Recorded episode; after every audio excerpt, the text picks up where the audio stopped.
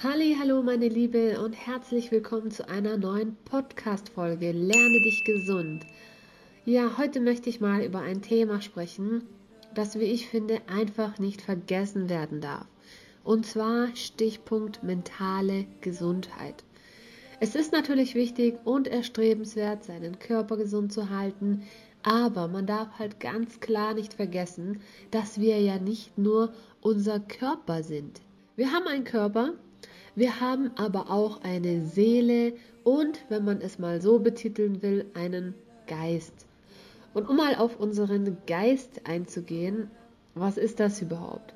Ja, ein großer Begriff, der, wie ich finde, auch schwierig mit einem Satz oder einem Wort zu definieren ist, aber es geht einfach um Dinge wie unser Selbstbild, unsere Glaubenssätze und unser Denken allgemein, aber auch um unsere Selbstverwirklichung und unsere Persönlichkeit sowie unsere Persönlichkeitsentwicklung.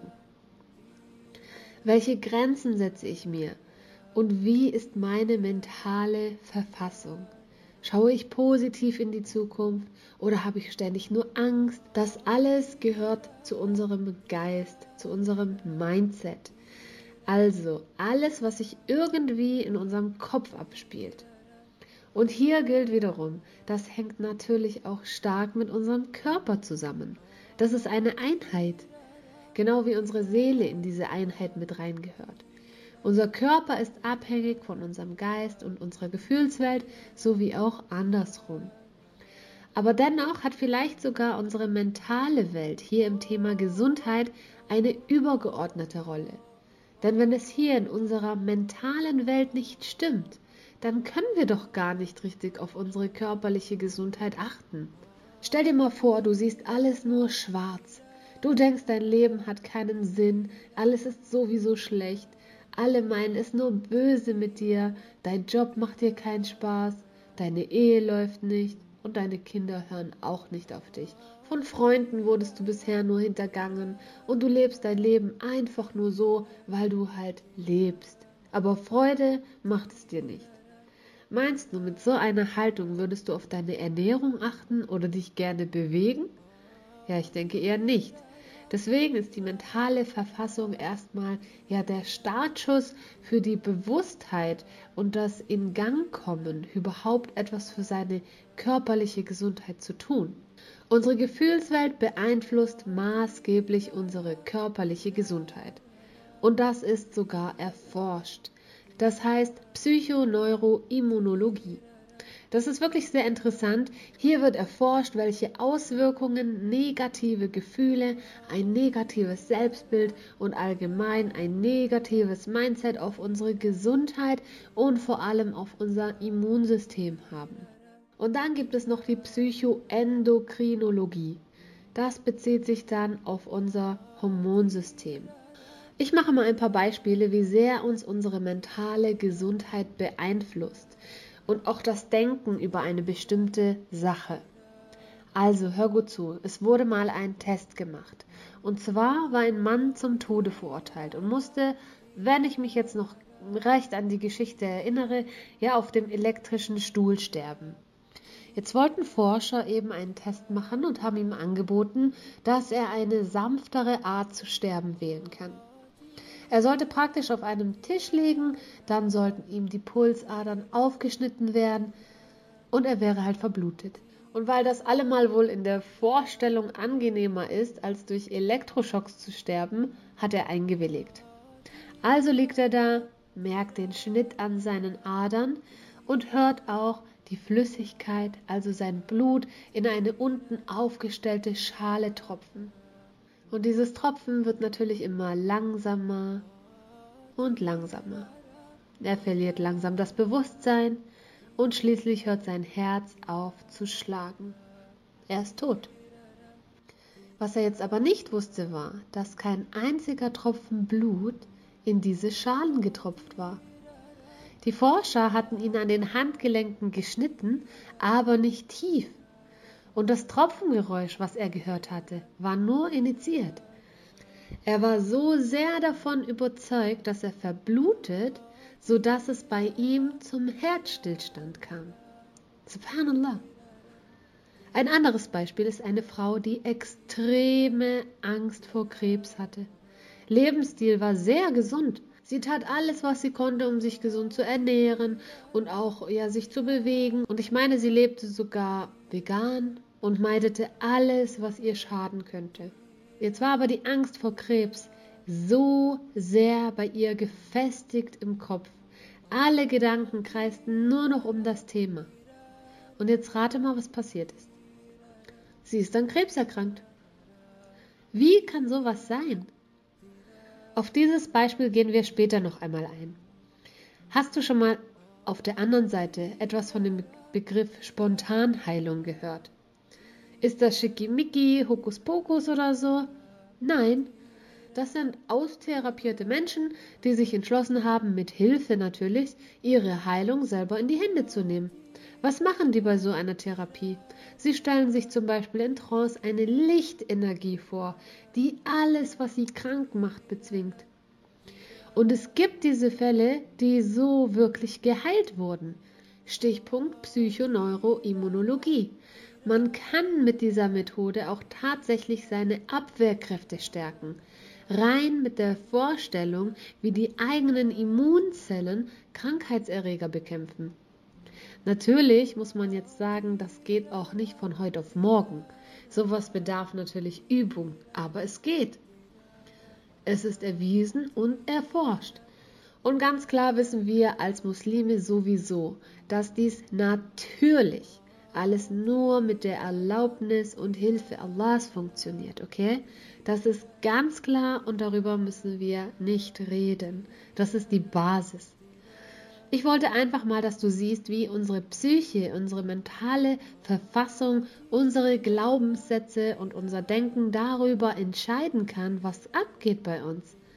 Bitte nagel mich auch nicht auf die Quellen hier fest, darum geht es gar nicht. Selbst wenn zum Beispiel die erste Geschichte gar nicht echt wäre, es geht darum, dass es wirklich möglich ist, krank zu werden, weil man sich nur noch darauf fokussiert und im Gegenteil eben gesund zu sein und zu bleiben, weil man sich hierauf fokussiert. Kennst du das Gesetz der Anziehung? Kurz gesagt, du ziehst das an, was du praktisch herausforderst.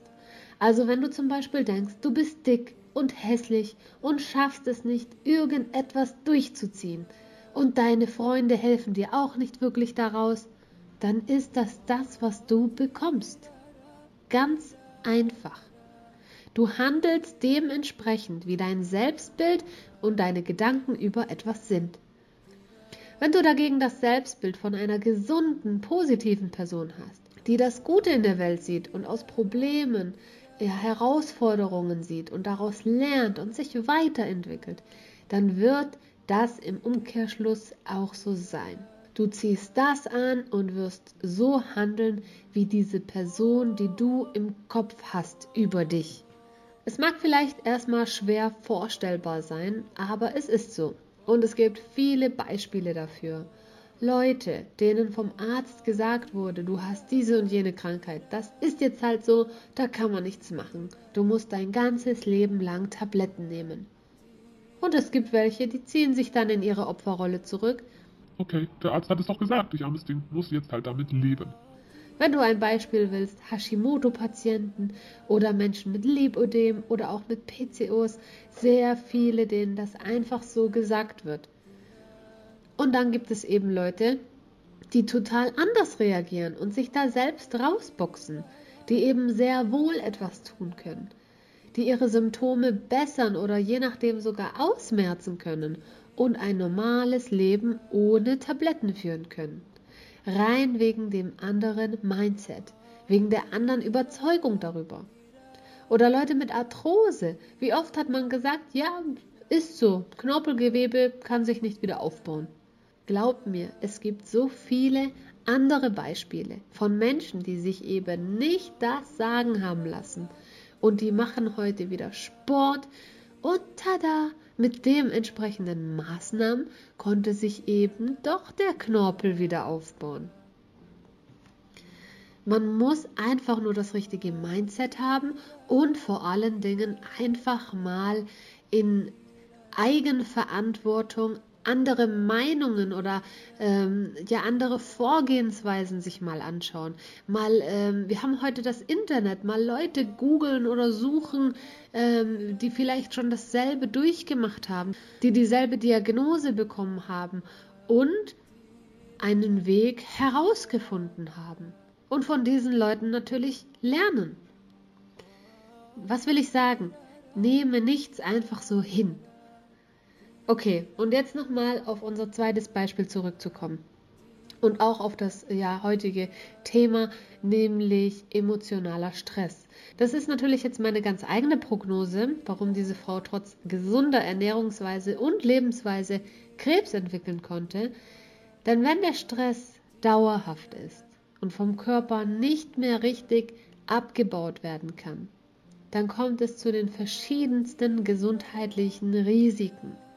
Und so werden dann eben auch die Zellen in Mitleidenschaft gezogen und können nicht mehr richtig arbeiten.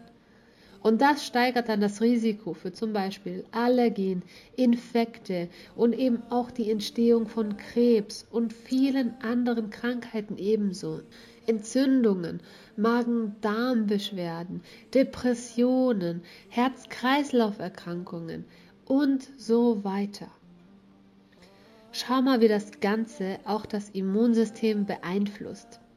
Hier wurde mal wieder ein Test gemacht zu dieser Thematik.